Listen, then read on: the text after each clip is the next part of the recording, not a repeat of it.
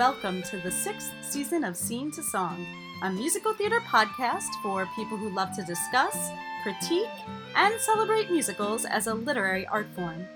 I'm your host, Shoshana Greenberg, and each episode I'll bring on a guest to talk about a musical, musical theater writer, or a topic or trend in musical theater. My guest today is Dr. Ashley Pribyl. Ashley currently works as a professor of humanities at Florida Southwestern State College. She received her PhD in musicology from Washington University in St. Louis, where she was a Harvey Fellow in American Studies and a graduate fellow at the Center for the Humanities. Her dissertation, titled Sociocultural and Antagonistic Collaboration in the Harold Prince Stephen Sondheim Musicals, 1970 to 1979, analyzed the politics of Stephen Sondheim's musicals through a prism of collaboration. Pribyl's current book project, 50 Years of Company, exploring marriage, gender, and sexuality through an American musical, 1970 to 2020, has received funding from the Society for American Music and the New York Public Library. She has also taught at the University of Texas, Washington University in St. Louis, and Arizona State University. We're going to talk today about marriage in musical theater.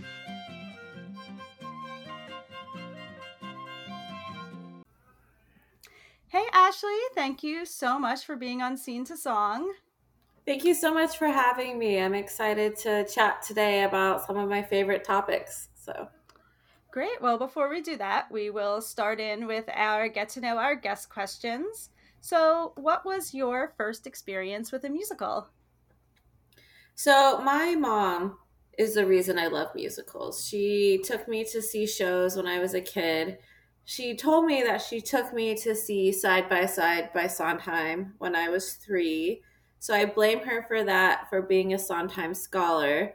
But uh, the first one I remember was going to see a community theater production of Fiddler on the Roof, which is still one of my A tier favorite shows. And I just remember loving it and being so excited. I must have been, you know, five or something. So I really grew up listening to and going to the theater with my mom. Nice. Um, what is the last great musical you saw? Uh, Once on This Island. I saw the Broadway revival of Once on This Island, and I just thought everything about it was great. It had live animals, which is fun. It was an interesting staging. I love Circle in the Square. It's one of my favorite theaters. I've seen a lot of cool stuff there. So just excellent show, interesting music, and I think a great job for revival of making it interesting and and feeling modern. What's a musical that people would be surprised to find out you love and why would they be surprised? So this one was tough because I love most things. That's like my mm. general approach to life is that I like things. Um, but I think sort of how much I like it, one that would surprise people is Sunset Boulevard. And I think the reason is one, there's often this sort of rivalry between Sondheim and Webber fans that I don't subscribe to at all. My first sort of obsessively loved musical was Phantom of the Opera.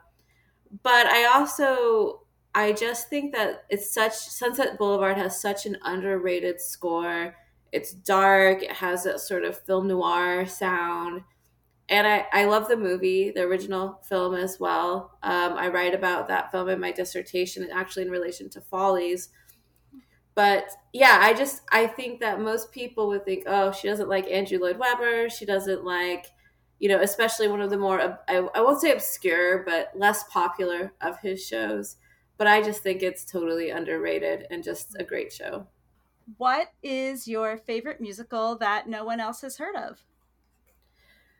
So this one was tough. So I saved my actual answer for the last question. So I'm going to plug another musical that I really love that I think um, more people should know. And it's this weird little musical by Adam Guettel called Floyd Collins. And maybe you do know this one. I hope more people do. It's never had a Broadway run, so I think not as many people know it it wasn't on Spotify at all until like three or four years ago. So the only way you could listen to it was to actually like go get the CD when I was studying for my comprehensive exams. Um, but it is a cool show. It has like a bluegrass style music. It's about a true story of this guy who got stuck in a cave. And it is kind of the first sort of mass media story in the United States. That's what it's known for. But the score is just absolutely, to me, amazing. It has a style that no other musical I can think of has. And the show itself, I won't give away the end, but I'll just say it's extremely moving. So yeah. check it out. I did yeah, it's so hard to find a production of that show, but I did get to see a production of it um like 15 years ago or so. NYU, I guess Steinhardt did a production of it. Yeah, I've actually never seen a production. I've just listened to the album and I would uh, there was a rumor. I don't know what's going on with it because shows get announced all the time that never happen, you know. But there was uh, an announcement that there may be a Broadway run in the future. I don't know how well it would do on Broadway. Maybe okay. Oh, I would do something really bad to get to see that show. what subjects or characters do you wish more musicals would explore? Okay, so I want to combine this and the is it the last question?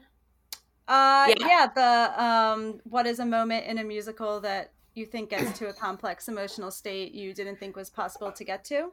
Yeah, I want to combine these 2 mm-hmm. because I want to talk about American Psycho the musical. Oh yeah. This is the one I if you don't know this musical, I'm sorry for you. I went and I saw it on Broadway as soon as the show was over.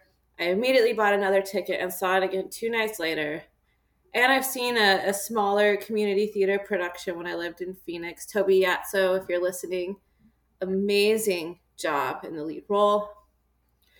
But it was just such a good musical. And I will say that this is going to go along with my taste. I love things that are really messed up that make people feel very, very uncomfortable.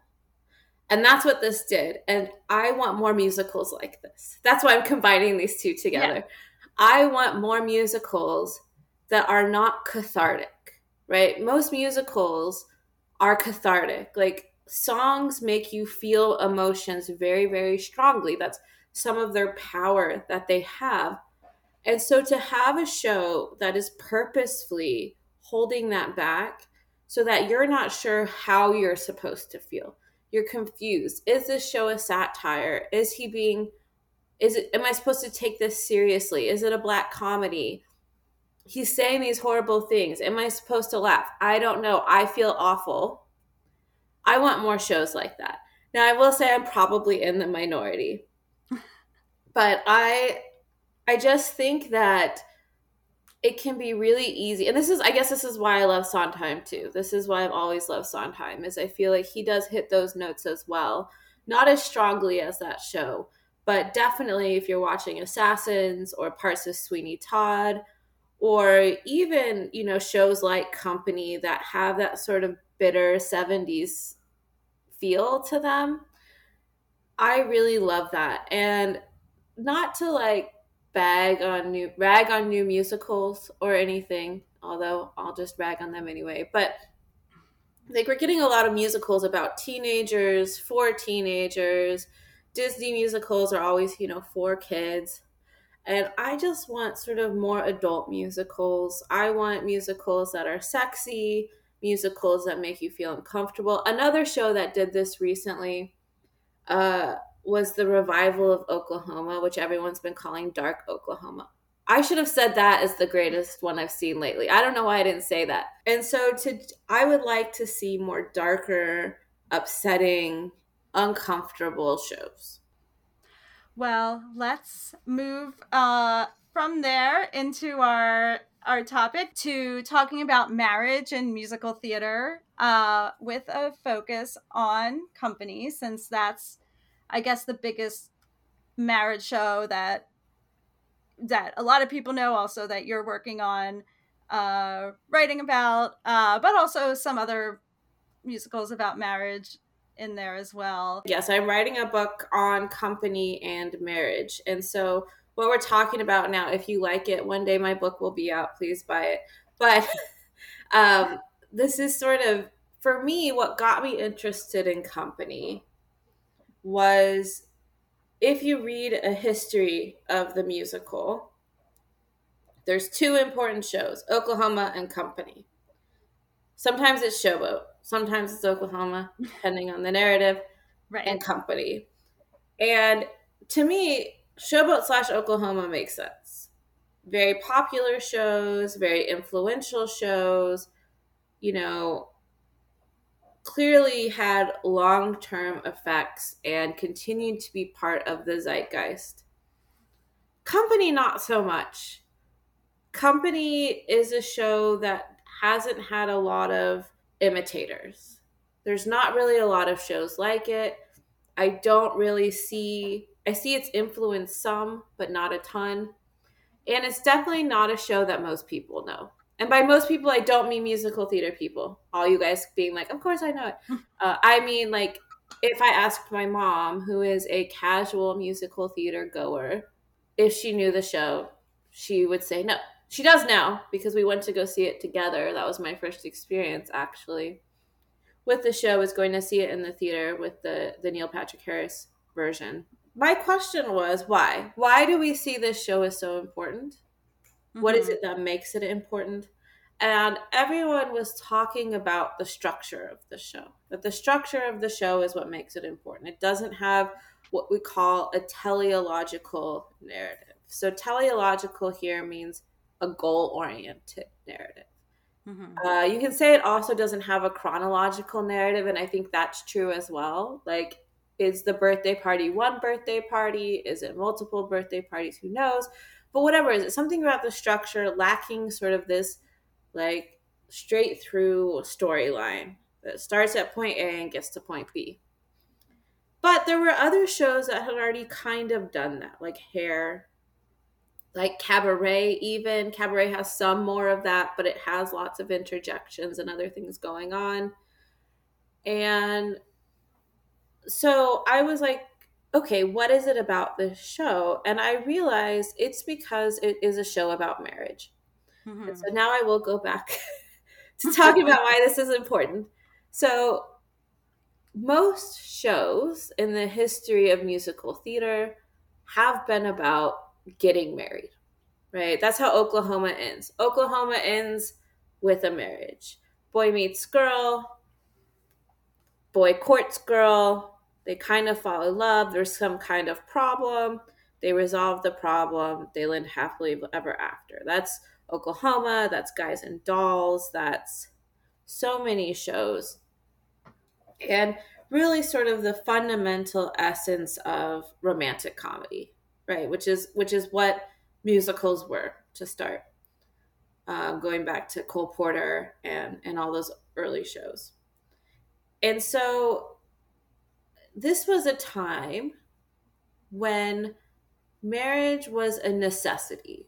So we had this idea, which was fairly new in the 20th century, that you could choose who you were going to marry and that who you married would be your best friend. This is called companionate marriage. This is very new into the early 20th century. Before that, it was just really important that you married someone of the correct class who had money. Think like Jane Austen style novels, right? But with the 20th century, especially as we see women getting the right to vote, women being able to have more independence, so not complete independence, it becomes more about um, finding someone you're compatible with, and this is the this is what the romantic comedy is all about, right? Finding someone that you love, that you feel compatible with. So this becomes sort of the primary story that we start to tell ourselves is this story of how do I find this person? I need to get married. That is an that is just assumed. How do I go about finding this person? So that is sort of where we start at. And to me what makes company so interesting is it's not about that. It starts before that moment. It starts with do I even want to get married at all? Mm-hmm. And that's the question that it's trying to answer the whole night. And that is very different than these other shows. And for me, that's why it doesn't have a chronological story because it's not trying to tell a chronological story. It's trying to grapple with what happens before we even start the story. Mm-hmm. So the reason I see we see this happening in 1970 is because of a lot of social, economic, political things that are happening. Marriage fundamentally changes in a way that I think I don't know how old you are. I'm 35. Um, has existed for us our whole lives. I assume mm-hmm. you're close to my age. I don't yeah, know. I'm 40. Yeah. yeah. Has existed for us our whole life. So it's hard right. for us to to put ourselves back there. So before the feminist movement, women couldn't have credit cards, couldn't open a bank account, couldn't get a mortgage. Uh, the wages for women were very low. And so, really, marriage was required for women to survive. To be able to survive, women had to get married. And men benefited significantly from those marriages. Because women primarily didn't work or their primary job was to take care of the kids, to take care of their husband, women uh, men received a lot of free labor. They received a lot of unpaid labor from their wives that was kind of expected. Think like the Mad Men kind of situation, right? As women start to get more independence, marriage is changing in this really fundamental way where these gender norms and gendered expectations are kind of disappearing. And this happens too, in part because of two Supreme Court decisions. Uh, one is Griswold v. Connecticut. So this makes birth control legal when it is the primary foundation for a second one, which of course we all know Roe v. Wade. But it's really Griswold v. Connecticut that starts this shift of okay, marriage is not only about having children either. And this is one of the things I think that's so interesting about company is we see all of these married people, married couples, and children are hardly mentioned at all. Mm-hmm. That's changed in the new gender reversed one, which we can talk about later. But children are not mentioned at all because children are no longer required as part of a marriage. You can use birth control you can have an abortion. You don't have to have children in your marriage anymore. And finally, the last thing is no fault divorce. And this is the thing that I cannot wrap my head around, and I really can't get my students to wrap their head around, which is before 1969, the first state to pass no fault divorce was California.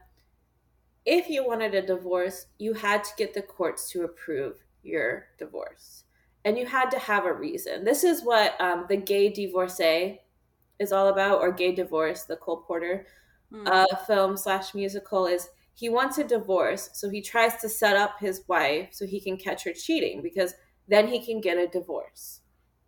But right. you can only get a divorce if you have a reason. And so all of a sudden we say, okay, you don't have to have a reason to get divorced anymore you're a woman, you don't have to be financially dependent on your husband. You don't have to have children to hold you together. So, all of these things that had been sort of this is what marriage is marriage is a contract, marriage is gendered, marriage is about raising kids are gone. They're gone.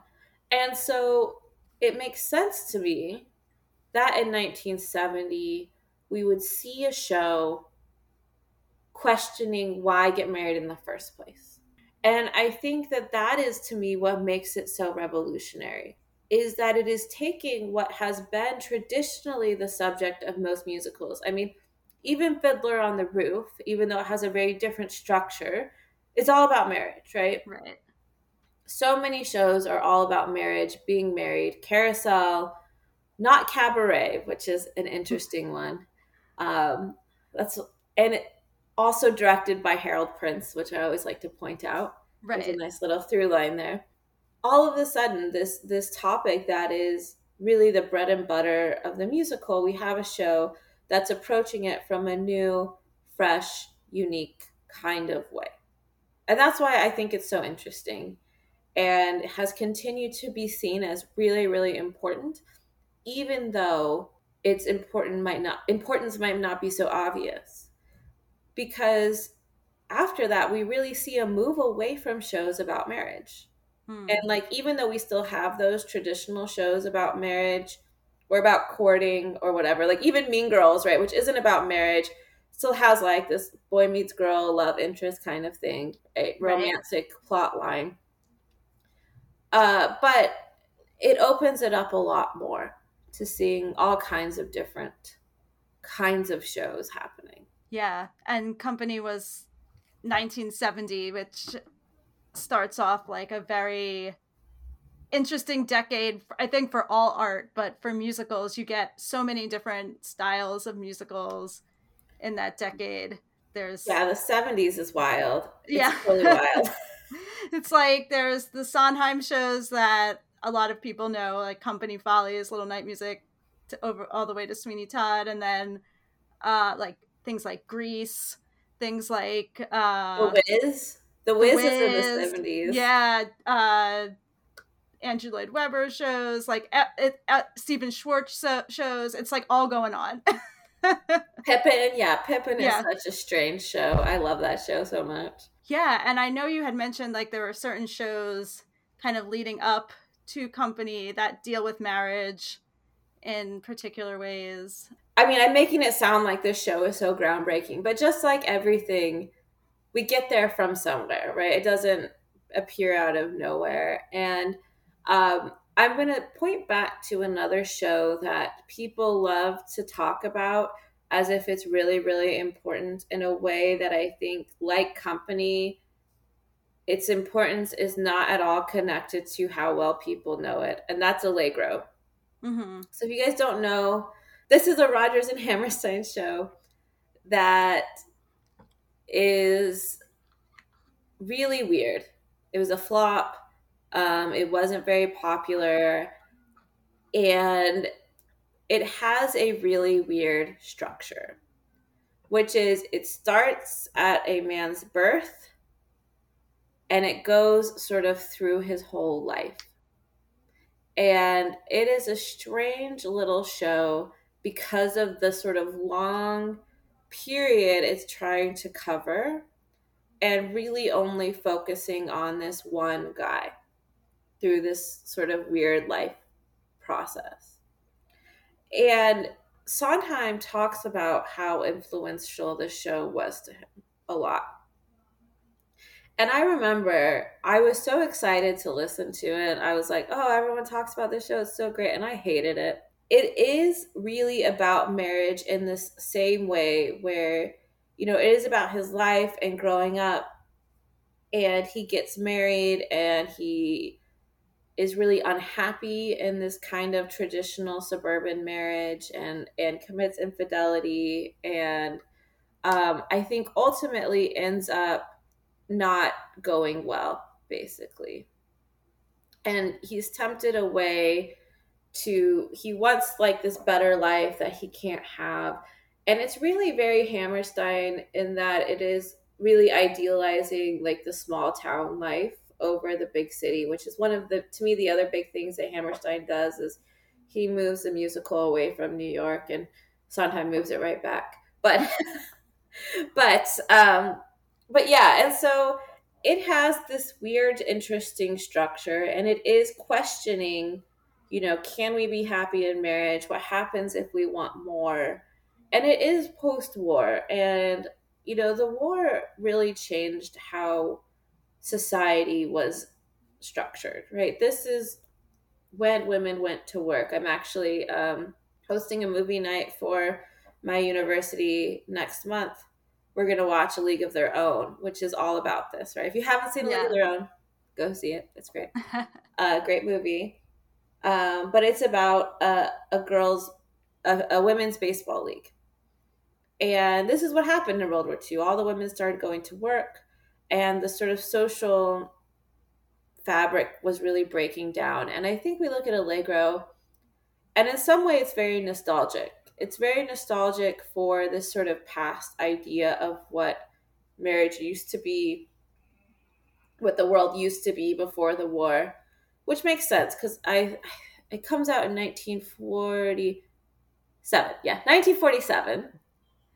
And the big city, the new life, the ambition, that is all sort of the villain of the story, right? Is this, you know, new sort of edgy, whatever it is, and you know, Green Grow the Lilacs and Oklahoma is sort of the nostalgia, which is also similar to then another show that came out the next year with Kurt Weill and Alan J. Lerner of Lerner and Loewe called Love Life. And I will say Naomi Graber just wrote a really great book about Kurt Weill. So if you're interested, you should check out her book uh, where she talks about the show a lot. But this one is also all about marriage and also has a weird structure, even weirder than Allegro, where it's about a married couple starting in 1791 and going to the present, which is that time is 1948,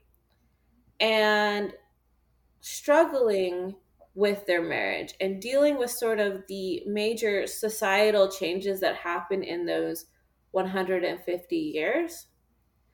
And it's a weird show because they never age, right? They never age. It is like they live 150 years and they stay the same age forever, which is the weird structure part of the show that I think reminds me of Company a lot in that it isn't about reality, right? Yeah. It's not about reality. It's not trying to get any kind of realism into it. And this one also ends with an idealized version or nostalgia for this sort of pre-industrial agrarian era of the United States. They're like, let's just go back to 1791 when we had traditional gender roles and we didn't have a world war and there was no holocaust and everything was great, right? Mm. Only if you're white. Uh, um, and and it's it's a weird little show because of that. Also a flop. Um, not as much as Allegro, I think, because people had come to expect sort of more interesting things from Weill, and our expectations really manipulate our reception of things, right? Um, was certainly not a traditional uh, Rodgers and Hammerstein show. This is very much, I would say, up the alley of Kurt Weill, so to speak.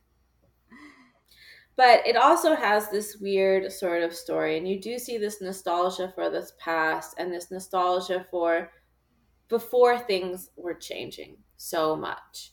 Yeah, it kind of um, also reminds me a little of Brigadoon in a way, just like the that pa- time passage being wonky. yeah, I love that you bring that up too, because Brigadoon also kind of has that nostalgia, right? They like live in a mm-hmm. little place, like it's a town that reappears and it stays the same. You yeah. know, it, it has that sort of old timey feel to it, the town. Yeah, yeah, because they they go from like one day to the next, and like two hundred years pass everywhere else. Two hundred or one hundred, I keep forget. One hundred years, whatever. I don't remember. Yeah. Some large amount of time passes everywhere else and they it, to them it's just one day but um but yeah it, it sounds like uh Lerner had a, a an interest in uh in time what time passage does to people or lack thereof time time passage or lack thereof yeah and i think it makes sense in the 40 the after the war to be having mm-hmm. this sort of interest in in the past and trying to go back to the way things were before because mm-hmm. the war was so awful, so disruptive, so and technology of course played a role in that, right? Technology with the gas chambers, with the atom bomb, with everything like that. Like modernization was seen by a lot of artists after World War II as something really negative and I mean, even um, not to get too academic on this podcast, but even philosophers like Theodor Adorno were really skeptical about jazz and mass production of music and all of this stuff because there was all of these concerns about as technology is changing what is that doing to us? What is that doing to the world? I mean these are questions they're still asking today right with social media and everything right. else. And so i think this built-in nostalgia for for a different time. And in this case for when um, this institution of marriage was more clear. When it was mm-hmm. very clear what you were supposed to do. Right. Um, you know this is what i tell my students when we talk about this is you know in the agrarian past you had to get married for survival. Your options were like marry or join the church. Those were sort of the two options for a long time in western society. And so and when you got married, what you did was clear, right? If you were a man, you worked in the field, you built the barn, you did all those things. If you were a woman, you made candles and baked bread and raised children, and the division of labor was very clear. And I will say, I think, of course, just like everything else, when we look past back in the past and have nostalgia, it's never as nice as we think it is. Mm-hmm. Uh, but I do understand the desire for for simplicity in that way. Yeah, and then um, I thought it was interesting because you mentioned also "I do, I do," which I can't yeah. remember I mentioned or not. I don't think I did. No, I I, I threw that in there just because you know thinking of, I've never seen that show, but I just the title as soon as we started talking, uh, you know, thinking about marriage and musicals, that title popped into my head, and I was like, I feel like we have to talk about "I do, I do." Uh, since it's i mean it's literally called i do i do for the getting married and it is like about a marriage. It's mary martin which made me very happy. Right like the actors in it mary martin robert preston like both amazing. Well it's interesting because it only has one set. Yeah. so on the same set for the whole time. It's only those two characters. It really goes through sort of the whole gamut of marriage and the thing that really stuck out to me so this is from 1966 yeah. from 1966 so this is four years before company and it is also very much questioning marriage in this interesting way because they are mm-hmm. very unhappy like they sort of yeah. oscillate being happy and unhappy throughout the whole thing yeah it's very it's very dark in a way like just in terms of like what they do to each other and it gets really ugly. yeah, they um first the husband cheats and then eventually the wife wants to cheat. It's unclear if she does. I don't think she does, but yeah, wants to. Because you know, I think it would still be very scandalous for a woman to have an affair and be forgiven. In a way, it's not for men. Mm. Still, maybe even right. now, they're and they're a holes to each other. Mm-hmm. The husband is such a jerk.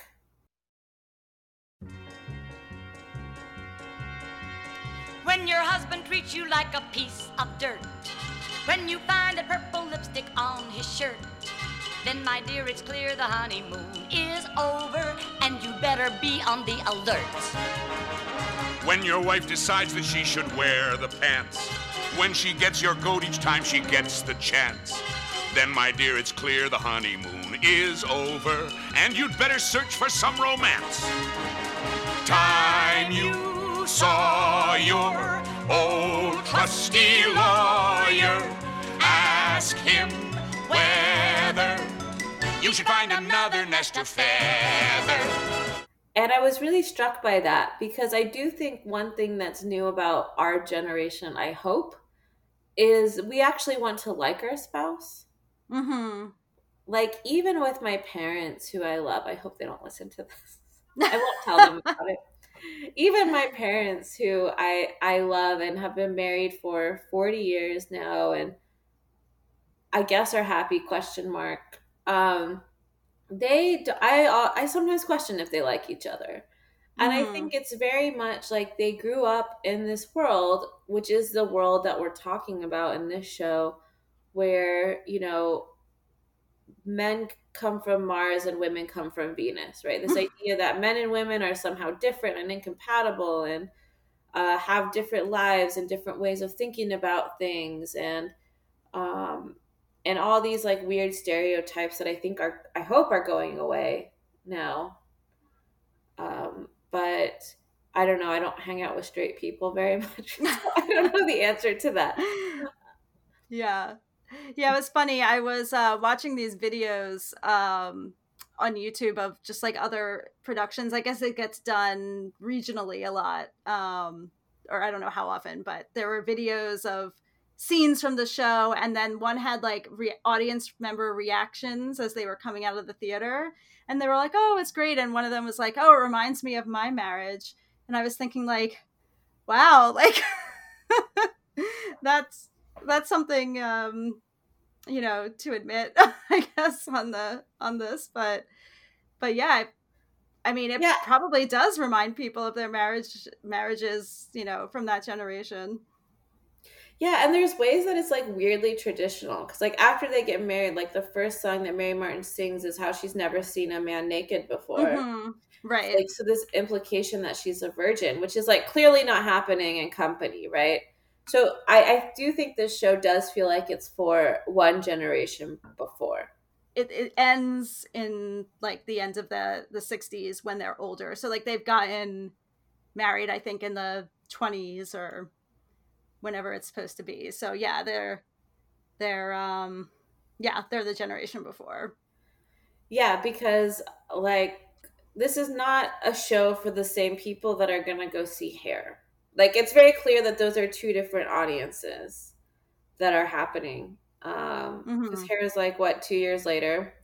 it's an interesting show to come just like four years before company in terms of like uh what they both how they both handle marriage and plot wise like this is ex- uh i do i do is extremely linear like Yeah. it's just going along with the t- i mean it condenses time in a in an interesting way but it's still telling it from you know a to z Well, it has this feeling of inevitability, right? hmm That like time is passing and this is what happens in a marriage. This is how Allegro feels too to me. Like yeah this very much feeling of inevitability Hmm. that company is questioning altogether, right? Right, right.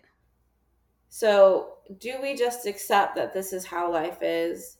What happens if we choose not to accept that this is how life is? Because I do feel like I do, I do is all being like, this is how life is. This is how your marriage is going to go. Right. Everyone in the audience who's married is somewhere on this general spectrum of life, whatever it is. Uh, there's also some assumed heterosexuality in that, which I find interesting as well hmm but yeah, but yeah, and so company is like almost in in many ways the exact opposite of this show. Yeah. In that also musically as well. I mean, if we want to talk about the music, you know, I do I do is like a very traditional musical theater score. Whereas of course company is pastiche and weird and modern and hip for its time. I always Right. use the word hip in my class so my students will laugh because it's such an old timey word from the 70s and the 60s, but I'll use Right. it anyway. It's very hip. Company. It you know I mean there was hair, but to yeah to encounter that sound in you know going to a Broadway theater after seeing something like I do I do.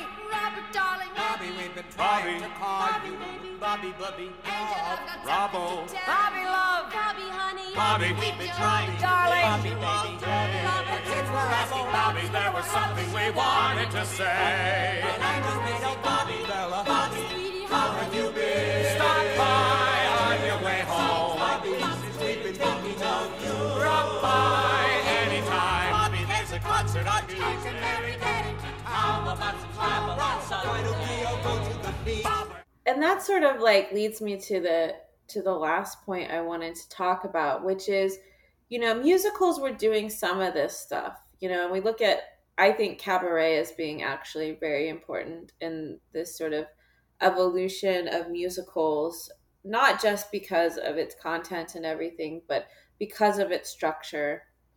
Um, and also because of the role Harold Prince played, who I think is um, 100% overlooked as an important figure in Mhm. musical theater.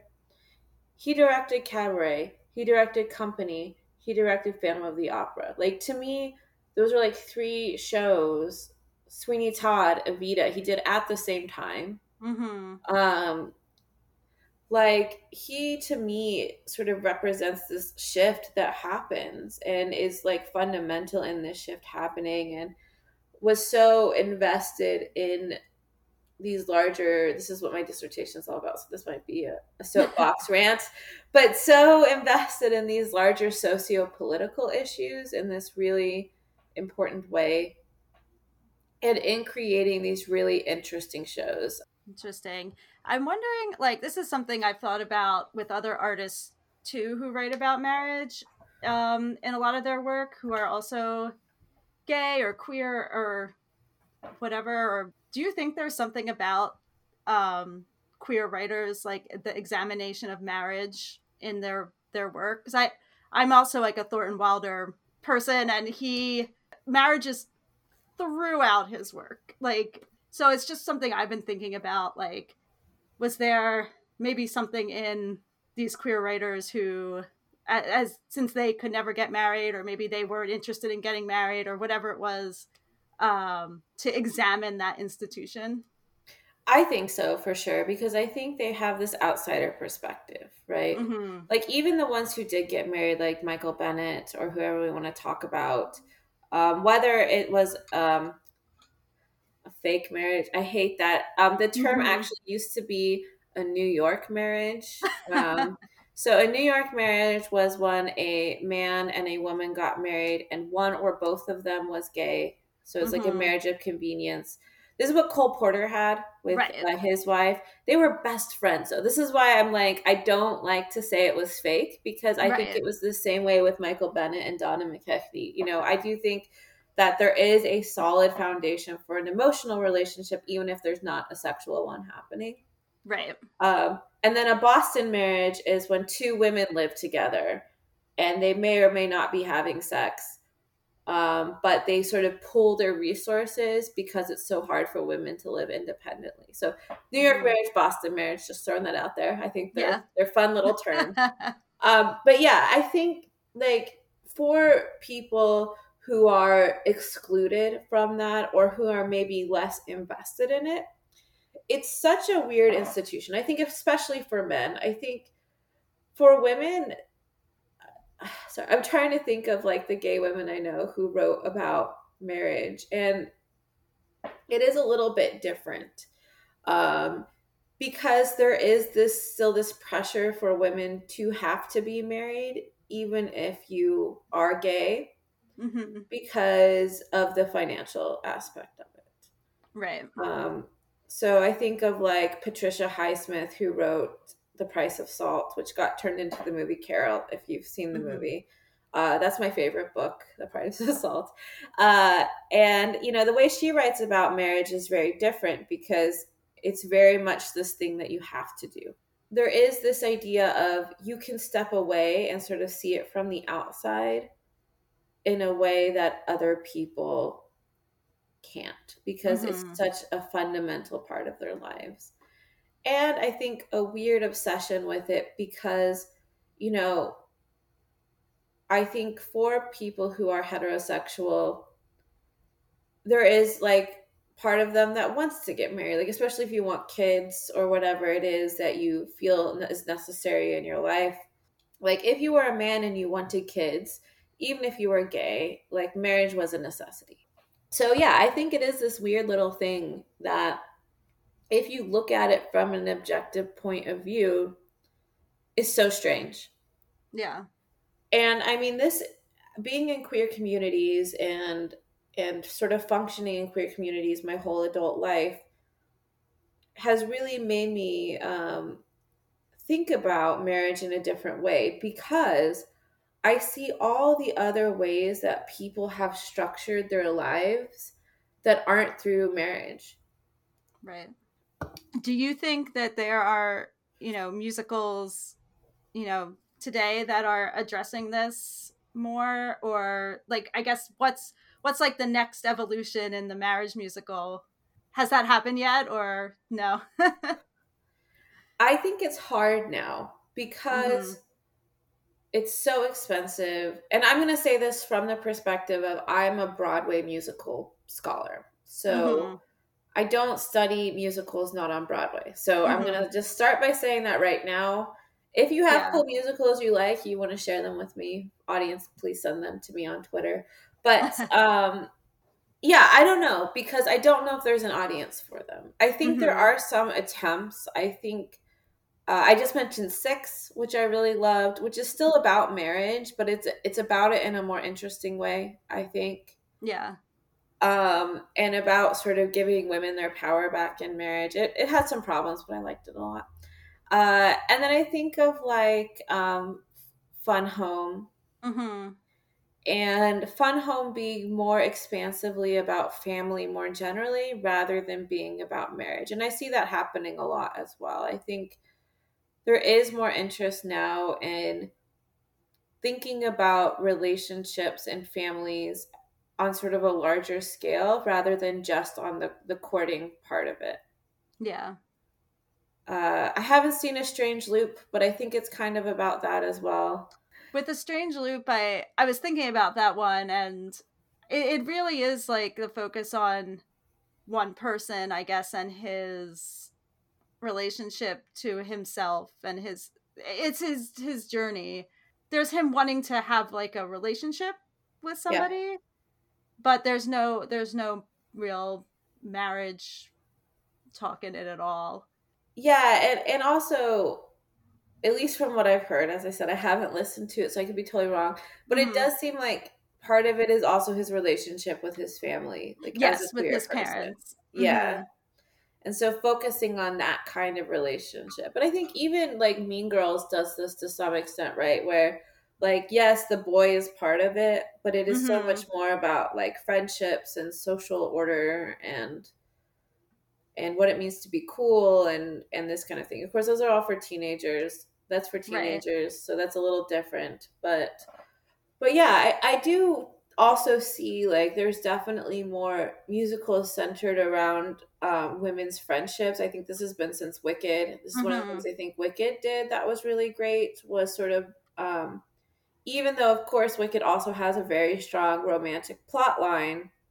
That's not the primary relationship of that show right right? And then when Frozen came out, it was very similar. Like Frozen Mhm. is also a story that isn't about a relationship, even though relationships are in it, right?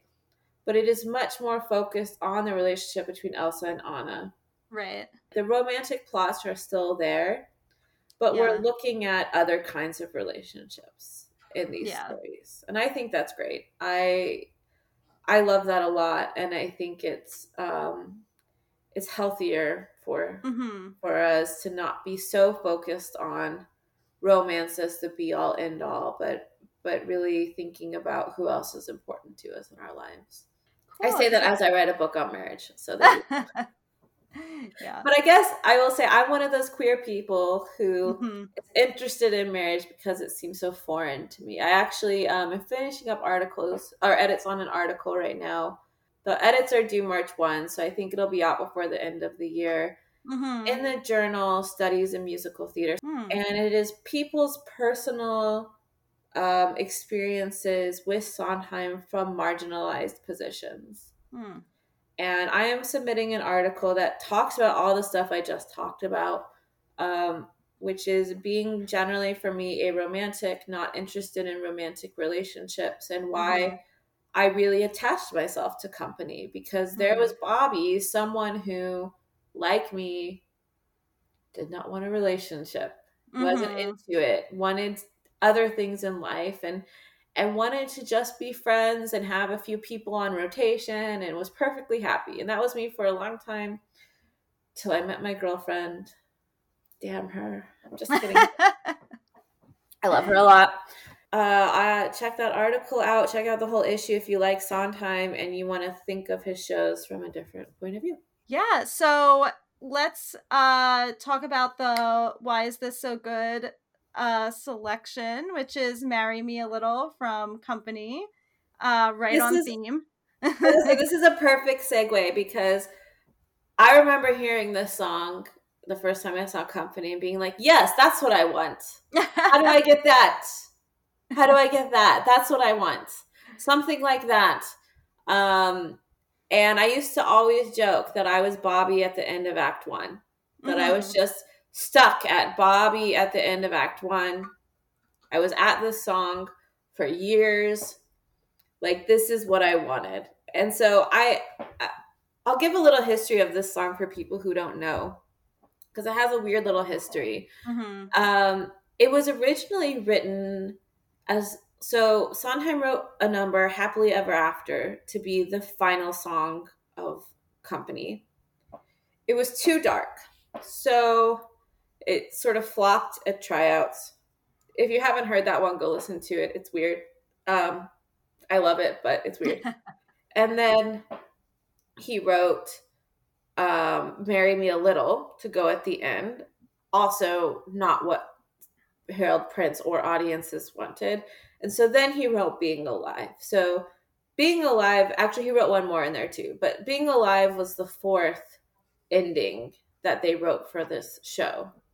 Um, and so Marry Me a Little sort of um, just sat in a drawer. I think people would perform it like in cabarets or whatever, but it was wasn't ever part of a show until the revival of the show in 19 in the 1990s and then it was re-added at the end of act 1 and i think that's great because i think ending act 1 where it used to end which was just with bobby's proposal um, doesn't really work dramatically because there's no song right we Mhm. have not getting married today the scene where he proposes to amy a little bit of the bobby bobby bobby Mhm. end of end of s- act to me that doesn't work great dramatically. But i also think the song works great because it's exactly where bobby is at that point. Right. like it is very much that. So we can talk about why i love it now. Sorry for the precursor. But um this show this song is um almost like our lady doth protest too much but kind of the opposite. Like he keeps saying i'm ready i'm ready that's the the part that keeps coming back i'm ready i'm ready now and by having him repeat that over and over and over dramatically in this song you realize how not ready he is because that's really Right. what it's about yeah Marry me a little, love me just enough. Cry, but not too often. Play, but not too rough. Keep a tender distance, so we'll both be free. That's the way it ought to be. I'm ready, marry me a little. Do it with a will. Make a few demands I'm able to fulfill. Want me more than others? Not exclusively. That's the way it ought to be. I'm ready. I'm ready now. And the other thing I think about this song that is so great is um, it allows a lot of room for the actor to be dramatic with it. Mm-hmm. Um, I don't know. Do you know this song, right? yeah, yeah. No, I I love this song, and I, but I I think I I like I to me it's like yes he's he's not ready at this point because he like is saying these all these things in the lyrics like that is obvious it, it's obvious that that's not what marriage is like we'll look not too deep we'll go not too far we won't have to give up a thing we'll stay who we are you know Oh, yeah. Uh, my favorite at the end. You promise whatever you like, I'll never collect. Right? Mhm. Perhaps there could be a marriage like this with that works. I mean, who's to say, but it just it feels very like I I want this halfway. like I want this like but like maybe I want this but like only if I don't have to do too much. He doesn't to get want to it. be vulnerable. That's the thing. Yeah. He doesn't want to be vulnerable, right? He wants to keep a tender distance, play but not too rough, cry but not too often, right? So Mhm. like faux vulnerability. That's what he's willing to give because that's the thing he is I mean this is very in vogue in the 70s, right? It was to be like distanced from things and he's very distanced from his himself and his own emotions and and playing this role. And so I think like yeah, you're right. I can see a marriage that does exist like this, right? Where and I think that, you know, if we are thinking about these older marriages of like obligation, that this is probably what they were like, right? yeah. Um, at some level. But now that marriage is not an obligation to anymore, which is the thesis that we're that I'm taking at this point, Mhm. and I think that the show is taking as well. Um, then the vulnerability is it. That's what marriage is about because it isn't about anything else anymore. right. It's just about having this connection with someone else. Yeah. One thing I love, like, I think my main, the, the main thing I love about this song is the music in the, mm-hmm. the "You Can Be My Best Friend" section. It Yeah, the repeats B again. Oh, section, how, yeah. yeah, in the B sections, and then it repeats in the "Oh, how gently we'll talk." I actually sort of feel like there is a little vulnerability there in the music, like he, the just the way it like um pulls back and it's very delicate there. Yeah that's what what i like about it is it has this like a section but yeah i agree the b section has this vulnerability this delicacy this more um softer side uh this is how Mhm. raul esparza plays it i love his version of this Mhm. song so Yeah. i would say listeners if you haven't heard it go listen to it right now yeah. um, uh, but yeah, it has this vulnerability to it that allows the actor to sort of do this like big I'm ready, marry me a little is more aggressive, and then to pull it back and to be more vulnerable in this part. Because I think he wants to be vulnerable. hmm Like he wants to want it. You can be my best friend. I can be your right arm. We'll go through a fight or two. No harm, no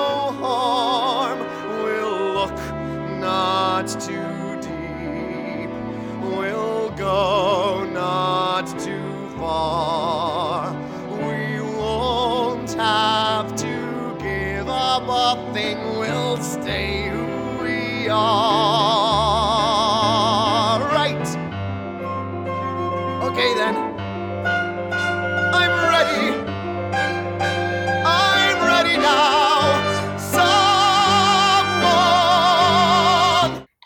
So that's like yeah we do get this like you can be my best friend i can be your right arm we'll go through a fight or two. But then he very quickly will look not too deep we'll go not too far. We won't have to give up a thing we'll stay who we are. So they both sections kind of start off like that too. Oh how gently we'll talk oh how softly we'll tread. All the things the ugly things we'll keep unsaid. Okay that's not great. And then um, we'll build a cocoon of love and respect. That's great. You promise whatever you like i'll never collect. That's not so great right? So Mhm. they it is the sections you know where i think it starts off okay and then he he gets out of it right? He gets Mhm. louder. He builds up to the i'm ready. So i think you're totally right. I think the music reflects um him trying to be vulnerable or being vulnerable and then deflecting it again Yeah, or like tr- maybe trying to get at being vulnerable. Like maybe he's not there yet, but he's like searching for it in a way, and like it's it's there somewhat, but he's he's not there yet. Uh, Yeah, and and and I think like if we were to like parallel this with being alive, because being Mhm. alive is the finale of Act Two. It's where this song was originally. Like I think they're a good pairing as well, yeah, because being alive kind of does the opposite of that, where he starts off as being very like I don't want to be married, and then has that turning point and then is like, okay, I'm gonna be vulnerable now. This one is like the opposite of like, I'm not gonna be, I'm gonna try, and then I'm gonna fail. hmm So they're kind of like working in reverse in some ways. yeah. They're also there. But I think it's before "Marry Me a Little" where there's the line, the um, they're talking and someone I forget who says it, but you have to. It's not about wanting some like somebody. You like, have to want somebody. You can't just Yeah, want somebody. somebody. Yeah. and all and both of these songs are about someone just like a someone you know and they're they're so theoretical um Yeah, so that happens before that, and then it comes back halfway through being alive. So it's, you're right; it's Mhm. actually in both of those songs. So it- Right. it precursors this one, and then is echoed again before the turning point. Except, uh, I think Amy says want something, and so it is. It does have the same idea, and then it yeah, it goes from somebody, someone to hold you too close, Mhm. and then somebody crowd me with Mhm. love somebody forced me to care. Yeah, so it does have that parallels as well. yeah it's just interesting because like there's no there's still like there's still no actual person that he or she in the revival i don't know my conception of of marriage is like and maybe this is like an, a, a more contemporary conception is like you get married if there is a specific somebody you want to marry and if that like it has to do with like the person whereas like company is is kind of talking about it in a way that's like even though they have that line where it's like it's not about somebody it's about somebody it's still talking about it in this way that it's like it's it's about it it's just someone. It's interesting you say that because one of the things I was thinking about about these two different songs is that in "Marry Me a Little" he uses "we," mm-hmm and "Being Alive" doesn't use "we," mm. and so there. I think in some ways, "Marry Me a Little" has more of like a fictional person in mind Mm-hmm. than "Being Alive" does. yeah yeah i guess being alive is just like kind of about his or her personal journey with Yeah, the, which is- the idea Which is why when you said that Strange Loop was about his personal journey, I started thinking that as well. Like, Hmm. oh, maybe that is something that is, you know, come from company that is still very much present. Is this Yeah. idea of of focusing on one person and their journey rather than any relationship they have with anyone else? Because that's exactly what company is, right? There's never a person. right I mean, Yeah. not really. He's clearly not marrying April. Let's all be right real here. yeah although in the recent revival when april is andy i kind of liked them together I love a himbo, so it is what Yeah. it is. But yeah yeah i was like actually i'm i'm kind of into this i would love to see where this goes but that's not where it goes so Um, great. Well, let's uh, move to the next section. Uh, something wonderful, just something we're looking forward to in musical theater that we uh, want to give a shout out to. Yeah, I want to plug my friend Ryan Donovan's new book. I don't know if it's going, I think it will already be out by the time this podcast comes out. Mhm. And it's called Broadway Bodies. And it's a book about casting practices on Broadway and sort of the narrow ways that we have historically cast uh, musicals to disclude uh, people of color, fat people, disabled people, and like re- really rethinking and revolutionizing what casting practices could look like. And he's been working on this book for a long time. And as someone who is really interested in the musical as not just a text, but as a performed experience and a shared experience in the theater, this is 100% how I feel musicals are. This is why I don't like to be spoiled before I go see Mhm. one, right? Because for me, it's about having the experience with other people and having this live experience. And, you know, if you're interested in those kinds of questions about, you know, what does it mean to have certain kinds of bodies on stage? How does casting work? How is it discriminatory? What are the possibilities we could have? Uh, this is just gonna, he's so smart. And this book, I saw him give some of the research from it at a conference I hosted in 2018. Mhm. 2018. God, I feel like time is a flat circle. Um, who knows with COVID? But Yeah. in 2018, and so I would highly recommend. I know it's it is technically an academic book, but he's a really good writer. Hmm. So if you're interested in in learning more about musicals and thinking about these kinds of questions, go check it out. Um, I can't wait to read it myself. So Yeah, that sounds that sounds fascinating. I'll definitely keep an eye out for that. Um, my thing will be the as the day we're recording this, the casting for Oliver at City Center came out today. So I it saw just been, yeah, it just reminded me of how much I really love that show and underrated show. yeah. Um, and uh, I hope I get to see it. Uh, like I I thought the casting looked really good. So um, I'm so jealous you live in New York. Thank you all for listening to this episode of Scene to Song. If you aren't yet a Patreon subscriber, this would be a great week to join, as this episode has a lot of great cut material that you'll only get to hear if you support the show on the Patreon. For as little as $3 a month, you'll get to hear some great conversations with the guests that didn't make it onto the episodes. You can write to scene to song at gmail.com with a comment or question about an episode or about musical theater or if you'd like to be a podcast guest. Love this podcast? Help it find more listeners by rating it on Apple Podcasts and leaving a review. Follow on Instagram at Scene to Song, on Twitter at Scene Song, and on Facebook at Scene to Song with Shoshana Greenberg Podcast. Sign up for our monthly e newsletter at scenetosong.substack.com. The theme music you are hearing is by Julia Meinwald and check back here in two weeks for our next episode.